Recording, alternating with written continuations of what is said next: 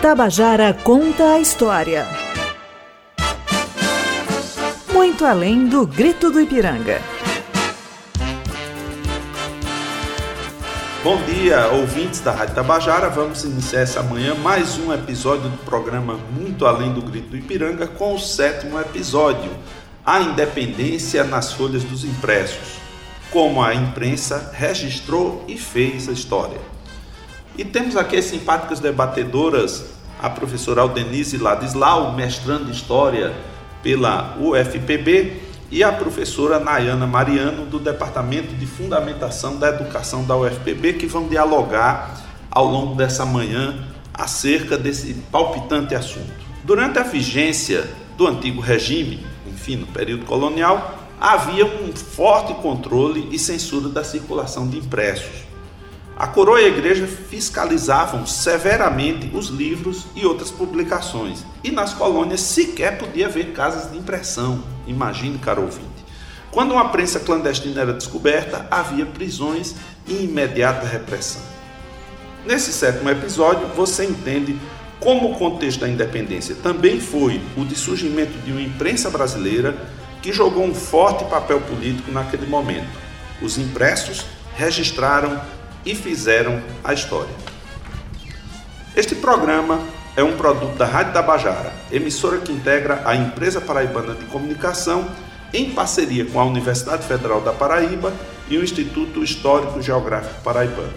Eu sou Ângelo Emílio, professor do Departamento de História da UFPB e doutor em História pela Universidade de São Paulo, USP.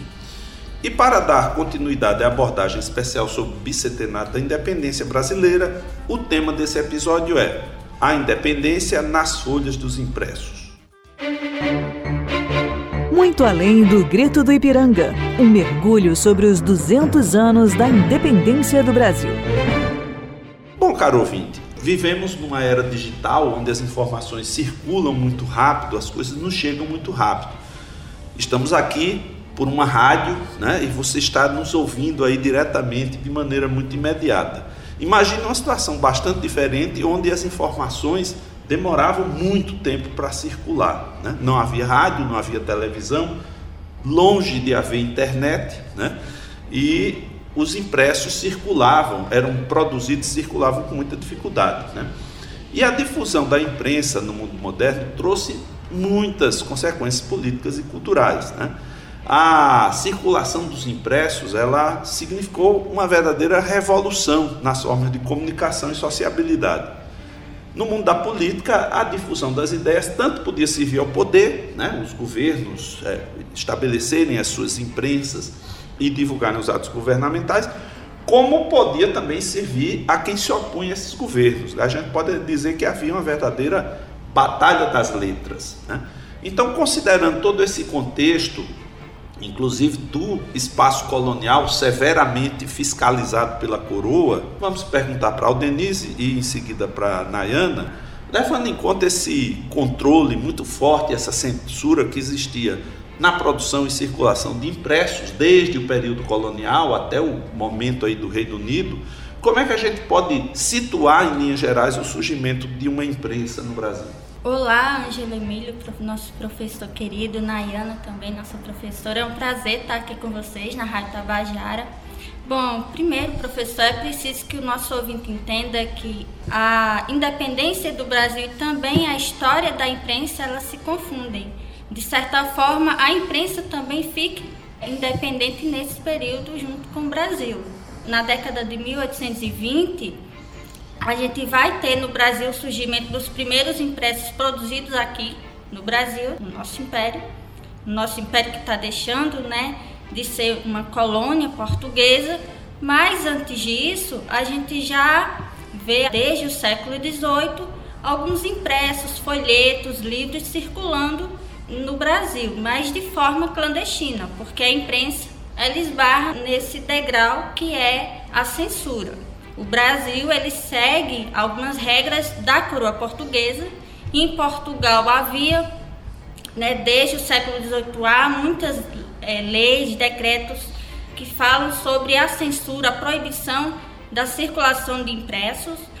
O Brasil segue uma Carta Régia de 1706 que proíbe tanto a produção de impressos em Portugal quanto a circulação e também produção de impressos aqui no Brasil, que até então era terra, pertencia a Portugal. Então a coroa ela tinha um controle assim muito severo, e a igreja também ali, né?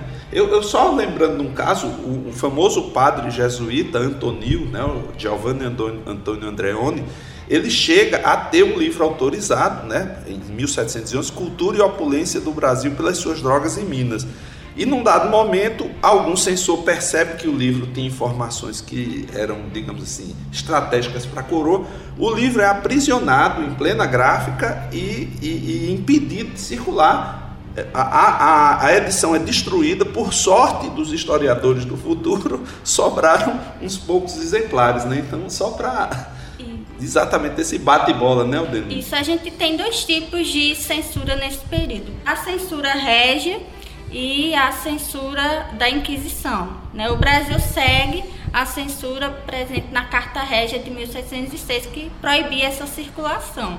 Mas, mesmo com esse decreto proibindo, havia no Brasil uma circulação de jornais, de impressos, tanto livros, panfletos, de forma clandestina, contrabandeada, de intelectuais que vinham de Portugal e traziam, é, a partir dos navios, né, os seus impressos. Isso circulava de maneira muito intensa aqui no Brasil, né? mesmo com essa proibição.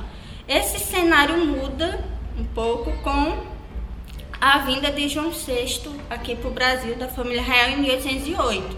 Né? Ele se instala no Rio de Janeiro e começa a fomentar uma cultura no Brasil, né? que até então a gente não tinha muito ao certo esse fomento. E Dom João VI, ao chegar em 1808 no Brasil, uma das medidas que ele faz é trazer um maquinário de Portugal, vem do porto esse maquinário, um maquinário tipográfico, para fazer uma imprensa aqui no Brasil. Né? No, no primeiro mês, esse maquinário tipográfico, ele não necessariamente vai produzir um jornal. A gente tem, nesse primeiro mês, uma produção de folhetos propagandísticos da corte, né, da realeza, fazendo uma propaganda desse governo né, e também de registros oficiais, decretos oficiais que Dom João autorizava. Era um tipo de imprensa oficial. Era uma imprensa oficial, sim. Mas aí o que acontece? Depois de um mês que essas tipografias estão aqui no Brasil, né, vai aparecer um jornal de circulação muito intensa que é o jornal Correio Brasiliense e tem uma característica muito interessante nesse jornal, que é um jornal produzido fora do Brasil, em Londres, na Inglaterra, por um jornalista que é brasileiro, mas que mora lá na Inglaterra, que é o Hipólito José da Costa. E ele vai fazer um jornal que vem para o Brasil e vem fazer oposição ao governo do Dom João VI e depois de Dom Pedro I. Quer dizer, já começa a surgir também uma imprensa de oposição ali, né? não forma... só a situacionista. Eles vão brigar muito entre si, tanto o jornal Correio Brasiliense quanto um jornal que vem depois do Correio Brasiliense, ainda no mesmo ano de 1808, três meses depois que o Correio Brasiliense está circulando aqui no Brasil, que é o Gazeta do Rio de Janeiro, aí sim o primeiro jornal que é impresso na imprensa régia, né, colocado aí por Dom João VI, mas que também vai ser um jornal destinado a circular notícias de outros países da Europa e também a fazer uma propaganda do governo de Dom João VI. Então a gente está vendo assim, né, Nayana, o surgimento aí dos primeiros momentos né, de uma imprensa formal, porque existia uma circulação aí secreta de impressos, né, como é, Aldenise já comentou, e de vez em quando alguém era preso, né, ou, ou quando era já numa prensa clandestina. Então o momento é um momento assim, parece que tem uma panela de pressão e ela explode, né? Aí quando surge a imprensa, como é que você situa aí esses primeiros momentos? Exatamente, professor Ângelo. Eu queria inicialmente cumprimentar o professor Ângelo, a professora Aldenise, todas as pessoas que estão aqui da equipe da Tabajara, cumprimentar as ouvintes e os ouvintes também da Tabajara. Você traz uma questão muito interessante falando sobre esse controle e censura, né? Não só da produção, mas da circulação de impressos. E, diante desse contexto, no período colonial, o surgimento de uma imprensa no Brasil, como é que isso acontece? Então, para quem está nos ouvindo, eu acho que é interessante entender, primeiro, houve um controle e uma censura extremamente significativos durante todo o período colonial. Então, esse controle vinha é, na produção e circulação de qualquer impresso, fosse livro, folheto, jornal. A instrução também foi muito controlada, a leitura foi controlada. O controle chegava a tal ponto que havia a proibição durante ao, ao longo desses séculos, né, do século XVI ao iníciozinho do século XIX, a proibição de tipografias. O controle chegava ao ponto de termos, por exemplo, um órgão chamado Real Mesa Sensória, tudo que era considerado perigoso, entre aspas, né, o perigoso entre aspas, tomando como parâmetros parâmetros políticos, religiosos, morais, tudo isso poderia passar por essa censura prévia, né? E só para citar mais um exemplo, até 1807, se quiséssemos, por exemplo, adquirir um livro aqui no Brasil, na colônia portuguesa na América, né, deveríamos importá-lo. Olha que coisa interessante. Então havia de fato um controle gigantesco, né? Além desse controle, é importante entender, a professora Aldenise já falava que as burlas também existiam. Então, assim, eu tenho um tipo de burla que é interessante, que, que é a reprodução por manuscritos. Então, havia a circulação de obras proibidas, que, de obras que, que iam contra o governo vigente, né, que circulavam por conta dos manuscritos, né, e, e também desde o século XVIII, e aí a gente tem vários autores e autoras que já trabalham com isso, jornais europeus eram recebidos aqui. Então, assim, por que, é que eu estou falando tudo isso, né? Para a gente entender, inclusive, que a colônia portuguesa na América, ela não desconhecia os encantos e as utilidades dos impressos, né?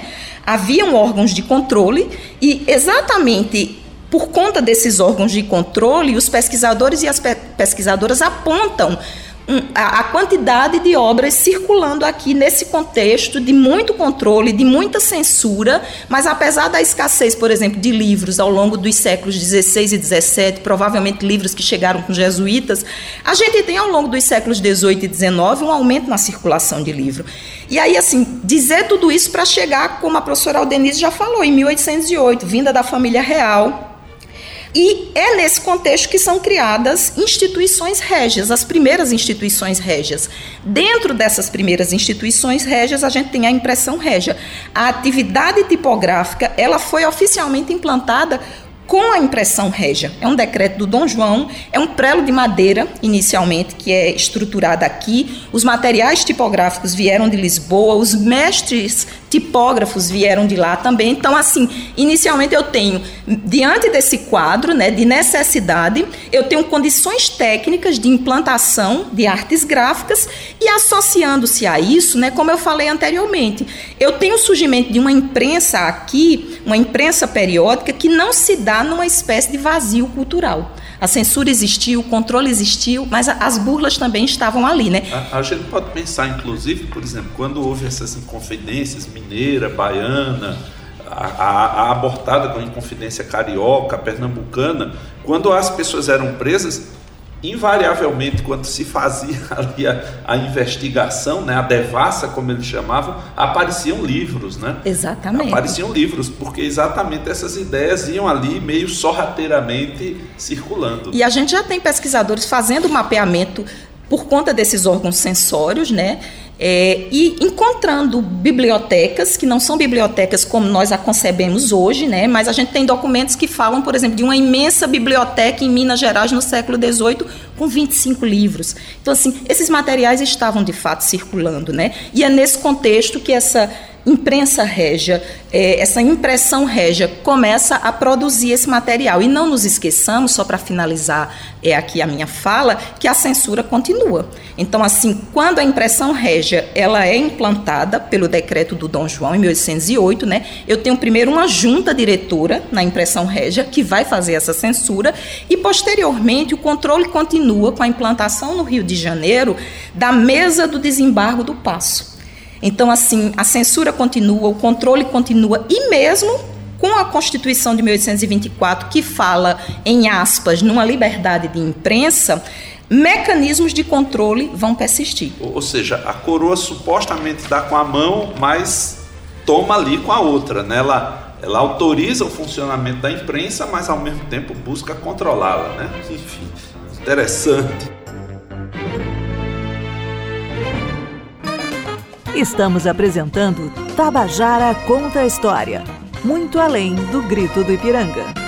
Estamos transmitindo o sétimo episódio do programa especial sobre os 200 anos da independência, que tem como tema a independência nas folhas dos impressos, como a imprensa registrou e fez a história.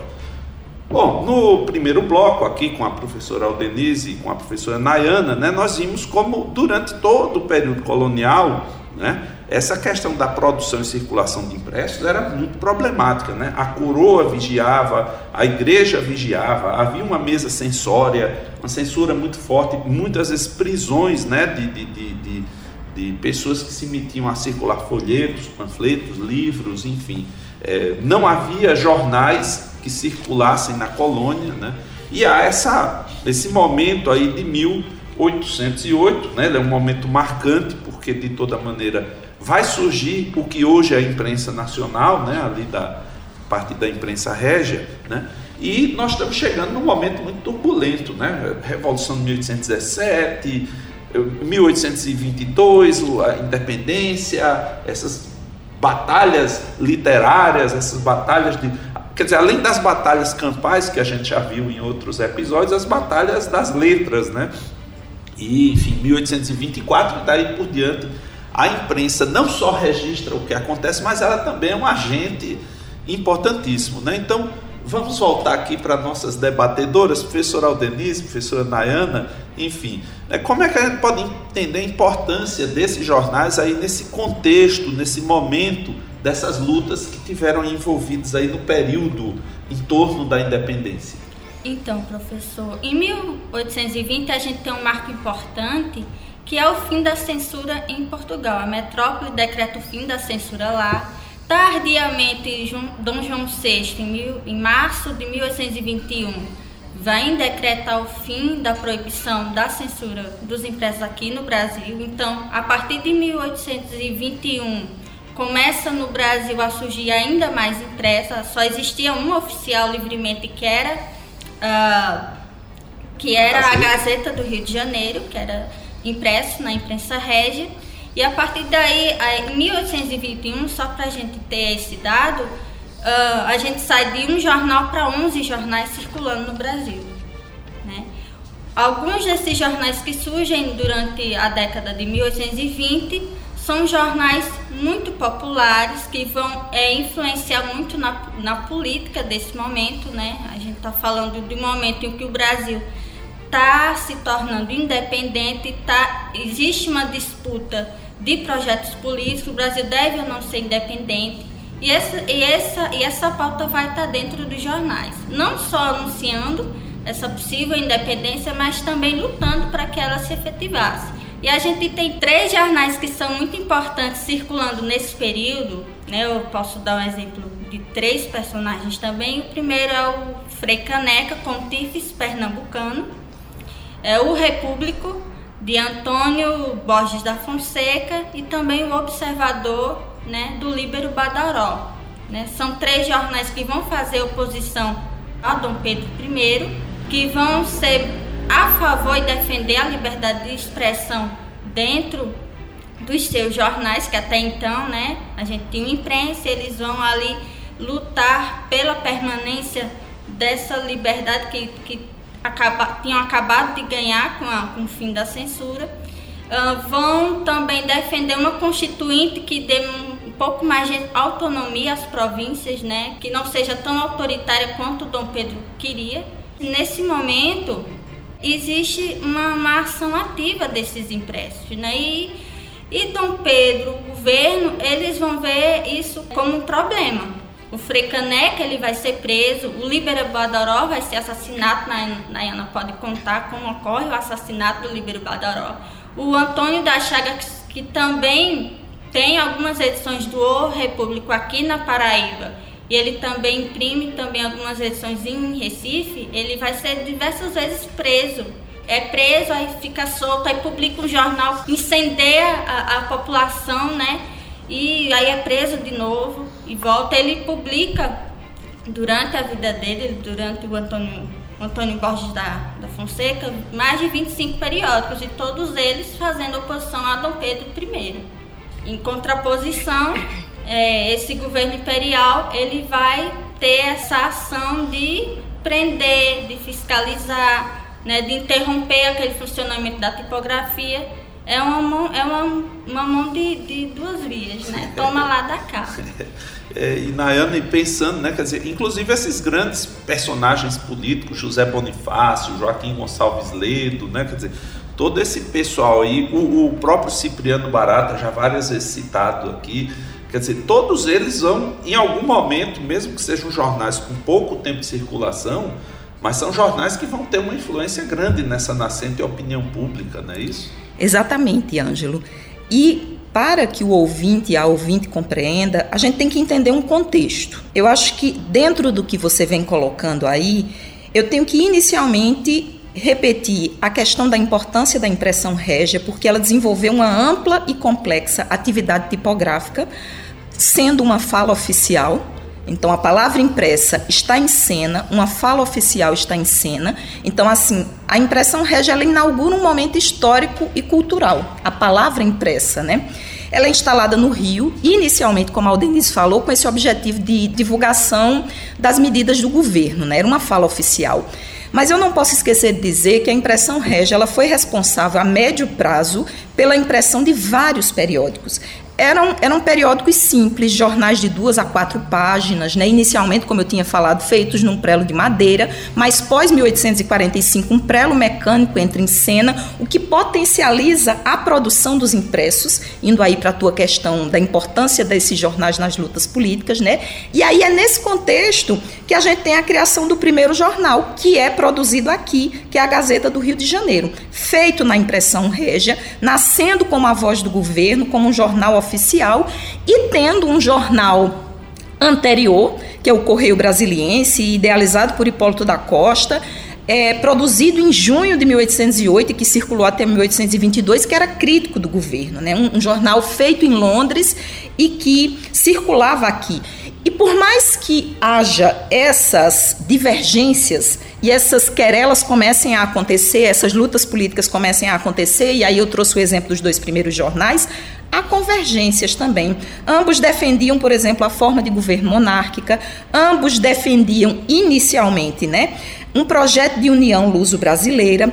Então, dentro desses primeiros jornais que começam a circular e dessas lutas políticas que começam a ser travadas, tem um dado que eu acho interessante, Ângelo, que é primeiro, essas lutas sendo pulverizadas nos periódicos, mas é entrar em cena a figura do redator, que é o, o nosso jornalista hoje, né? Então, assim, é no século XIX, naquele contexto, o redator é uma espécie de sujeito portador de uma missão. E é uma missão que, ao mesmo tempo que ela é pedagógica, ela é política. Então, o redator é essa figura que vai publicar impresso de combate imediato, seja atacando, seja apoiando. Então, é uma figura importante. Associando-se a isso, a essa figura do redator, eu tenho um outro elemento em cena, que é o estilo panfletário.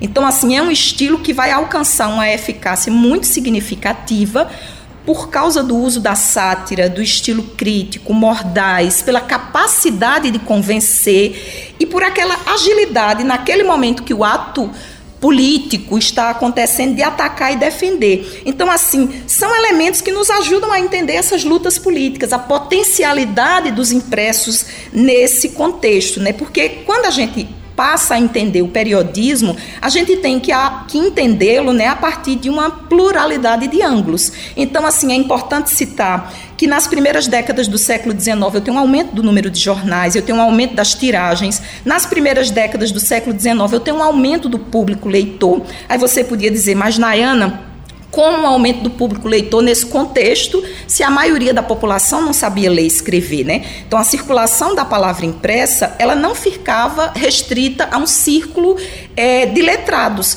As práticas de leitura nos mostram isso, né? Como naquele contexto do século XIX existia, por exemplo, uma leitura coletiva, uma leitura em voz, em voz, alta. alta. Alguém lia em voz alta. Então é, é uma leitura audível, né? Então eu tenho uma oralização coletiva que estava presente. Então há sim um aumento do público leitor, né? Embora, isso é importante dizer, né, a produção desse material fosse monopolizada por esse conjunto de redatores, um conjunto heterogêneo, né? Então são alguns dos ingredientes que eu acho que são importantes, nos ajudam a entender a presença desses periódicos nessa arena política. Tabajara conta a história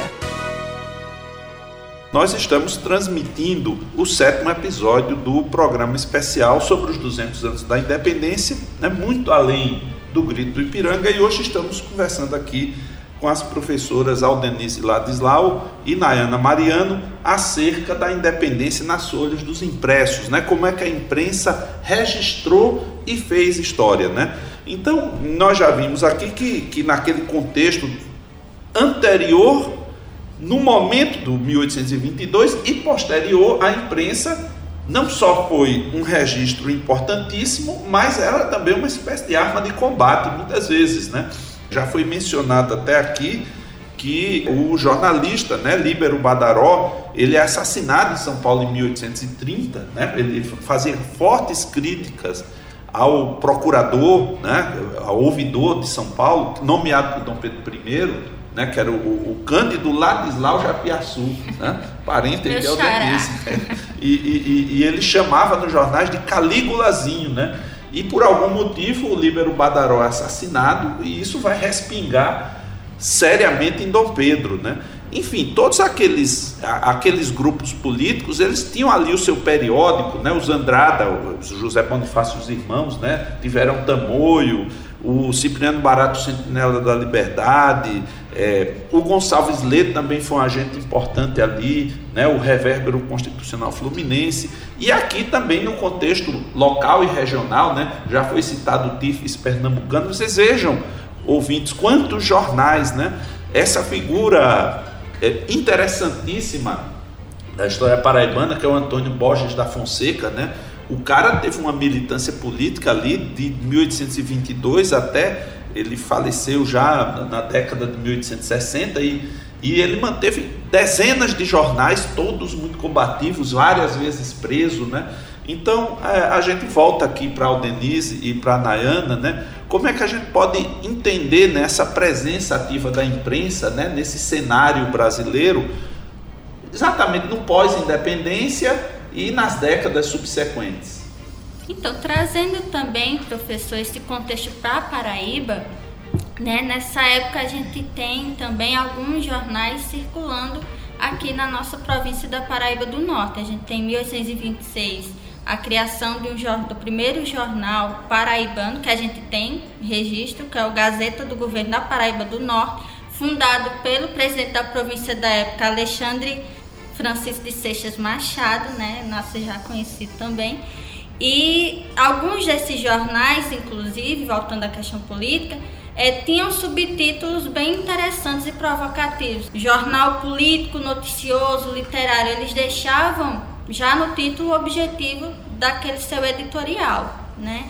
Como a gente já falou, é uma imprensa de combate, é uma imprensa que além de combate, ela instruía, queria conscientizar o povo é, politicamente, né? O Frei Caneca tem muito isso. Ele publica muitos escritos dizendo: é, eu quero que o povo é, se conscientize da nossa política, lute pelos seus direitos, né? Pelos direitos cidadão. É, e Estamos falando disso dois séculos atrás, né? Dois séculos atrás. Pois é, o Frei Caneca, que também era um professor de filosofia, retórica, então ele trazia muito isso também na, no TIFES pernambucano. E já comentamos no episódio anterior, o Frei Caneca, ele vai ser envolvido, uma das lideranças aí da chamada Confederação do Equador, e acaba executado, né? O governo manda fuzilar o Frei Caneca. Né? É, o, Frei, o, o Frei Caneca ele tem uma crítica muito grande no Tifes Pernambucano é, sobre a questão da Assembleia Constituinte que Dom Pedro ele dissolve, né? E ele diz que dissolve porque os deputados não estão não estavam obedecendo às ordens dele. Frei Caneca publica a íntegra do juramento que os deputados fazem quando tomam assento na Assembleia no jornal dele, provando que, opa, o, o Dom Pedro I está dizendo que eles não juraram, mas Está aqui a íntegra do discurso deles provando que eles juraram obediência ao Dom Pedro. Dom Pedro ele é desmentido por Frei Caneca. O Frei Caneca ele não teme né, o governo. E em 1824, né, uma junta militar acaba condenando Frei Caneca, né, e em 1825 ele vai né, ser morto a tiros, né, vai causar uma comoção gigantesca, é, tão grande a comoção que ele vira Marte, né? Fricaneca, Líbero Badaró. Líbero Badaró também. adiante, né? Líbero Badaró causa também uma comoção tão grande que repercute até na noite das garrafadas, né? Essa morte do Líbero Badaró causa uma indignação tão grande no povo, né, que o povo vai nas casas de alguns portugueses e começam a tirar garrafadas. O assassinato dele é, vai promover depois o que a gente chama de Dia do Jornalista, né? Olha aí. No 7 de abril de 1831, com a abdicação de Dom Pedro, em homenagem a Líbero Badaró, a gente tem o surgimento do Dia do Jornalista. É, a gente está lidando com uma verdadeira batalha de ideias e batalha de letras, né? É, só me lembrando aqui casualmente de um jornal, né, que ele vai ser publicado já um pouco depois, na década de 1830, em Pernambuco, é, pelo padre chamado Miguel do Sacramento Lopes Gama, e, caro ouvinte, o, jornal chamava-se O Carapuceiro, né? Então, ele dizia que ele, ele colocava carapuça no leitor, né? Então, o leitor via, ele atacava uma série de, de questões que ele considerava é, erradas, né? E atacava e, e dizia, vista a carapuça quem quiser, né? Então, imaginem que era, de fato, uma imprensa de combate. Mas, então, Nayana, né? Então, como é que a gente situa aí exatamente essas primeiras décadas de imprensa nesse império recém-independente e conflituoso?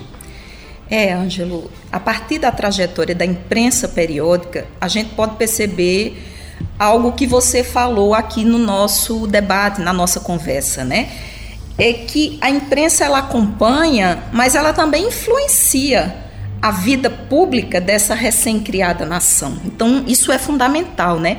Estamos em um contexto, como a gente vem conversando aqui, de muito fervor, de muitos embates políticos, né?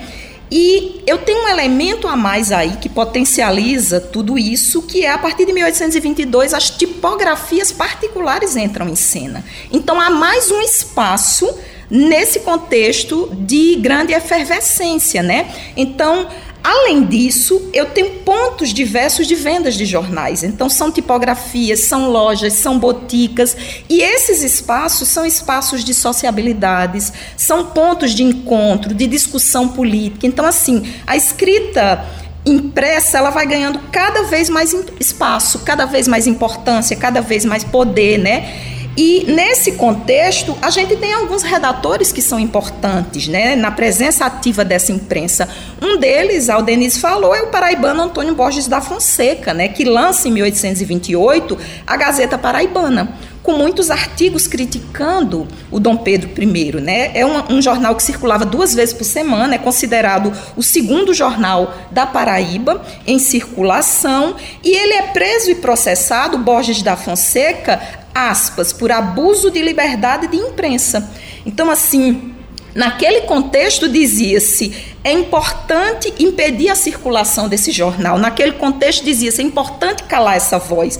Ele é absolvido, né, desse processo, mas perde o cargo de professor por exemplo, e o jornal deixa de funcionar em 1829. A gente tem também, como a Aldenise citou, o TIFES pernambucano, do Frei Caneca, né, criado em 1823, também um periódico extremamente combativo. Em 24, por exemplo, 1824, ele foi contra a indicação do Paz Barreto, lá em Pernambuco, para presidente de província, que é o cargo que corresponde ao nosso governador hoje. É, era uma indicação feita pelo imperador e ele é contra essa indicação. Ele é contra, por exemplo, o juramento da Constituição otorgada por Dom Pedro I. Então, assim, era um defensor da liberdade, da autonomia das províncias e no contexto, como já foi falado aqui, da Confederação do Equador, ele foi fuzilado, né? Um último exemplo que também já foi falado aqui é do italiano Líbero Badaró. De fato, ele funda em São Paulo o Observador Constitucional, crítico também de Dom Pedro, né? Ele é assassinado em 30 devido à sua atuação no jornal. Sua morte causou assim uma comoção gigantesca à época. Seu enterro transformou-se numa, numa manifestação muito grande pedindo a renúncia do imperador. Então a gente pode perceber exatamente isso, exatamente isso que você falava anteriormente, Ângelo. A imprensa ela, ela acompanha, mas ela também influencia essa vida pública da recém-criada nação em 1822. Né? Uma, é um contexto de muitos embates políticos, de difusão de ideias. E uma das armas desses variados grupos é a palavra impressa.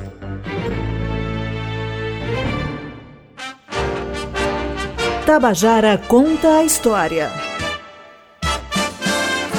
Muito além do grito do Ipiranga.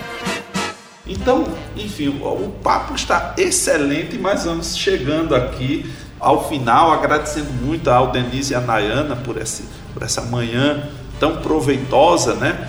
E agradecemos a companhia de todos os ouvintes, todas as ouvintes, deixando convite para estarem conosco na próxima segunda-feira, no mesmo horário, às 8 da manhã, pelas Tabajara AM FM e nas redes sociais da emissora. No próximo episódio de No Muito Além do Grito do Ipiranga, vamos falar sobre o tema Japonês da Pátria Filhos, as festas que rememoraram a independência, enfocando como é que se deram as comemorações da independência ao longo dos tempos. Este episódio contou com os trabalhos técnicos de João Lira, roteiro de Fernanda Gonçalves, edição e gerência de jornalismo de Marcos Tomás, aqui Ângelo Emílio para a Rádio Tabajara e uma boa semana para todos e todas ouvintes. Tabajara conta a história, muito além do grito do Ipiranga.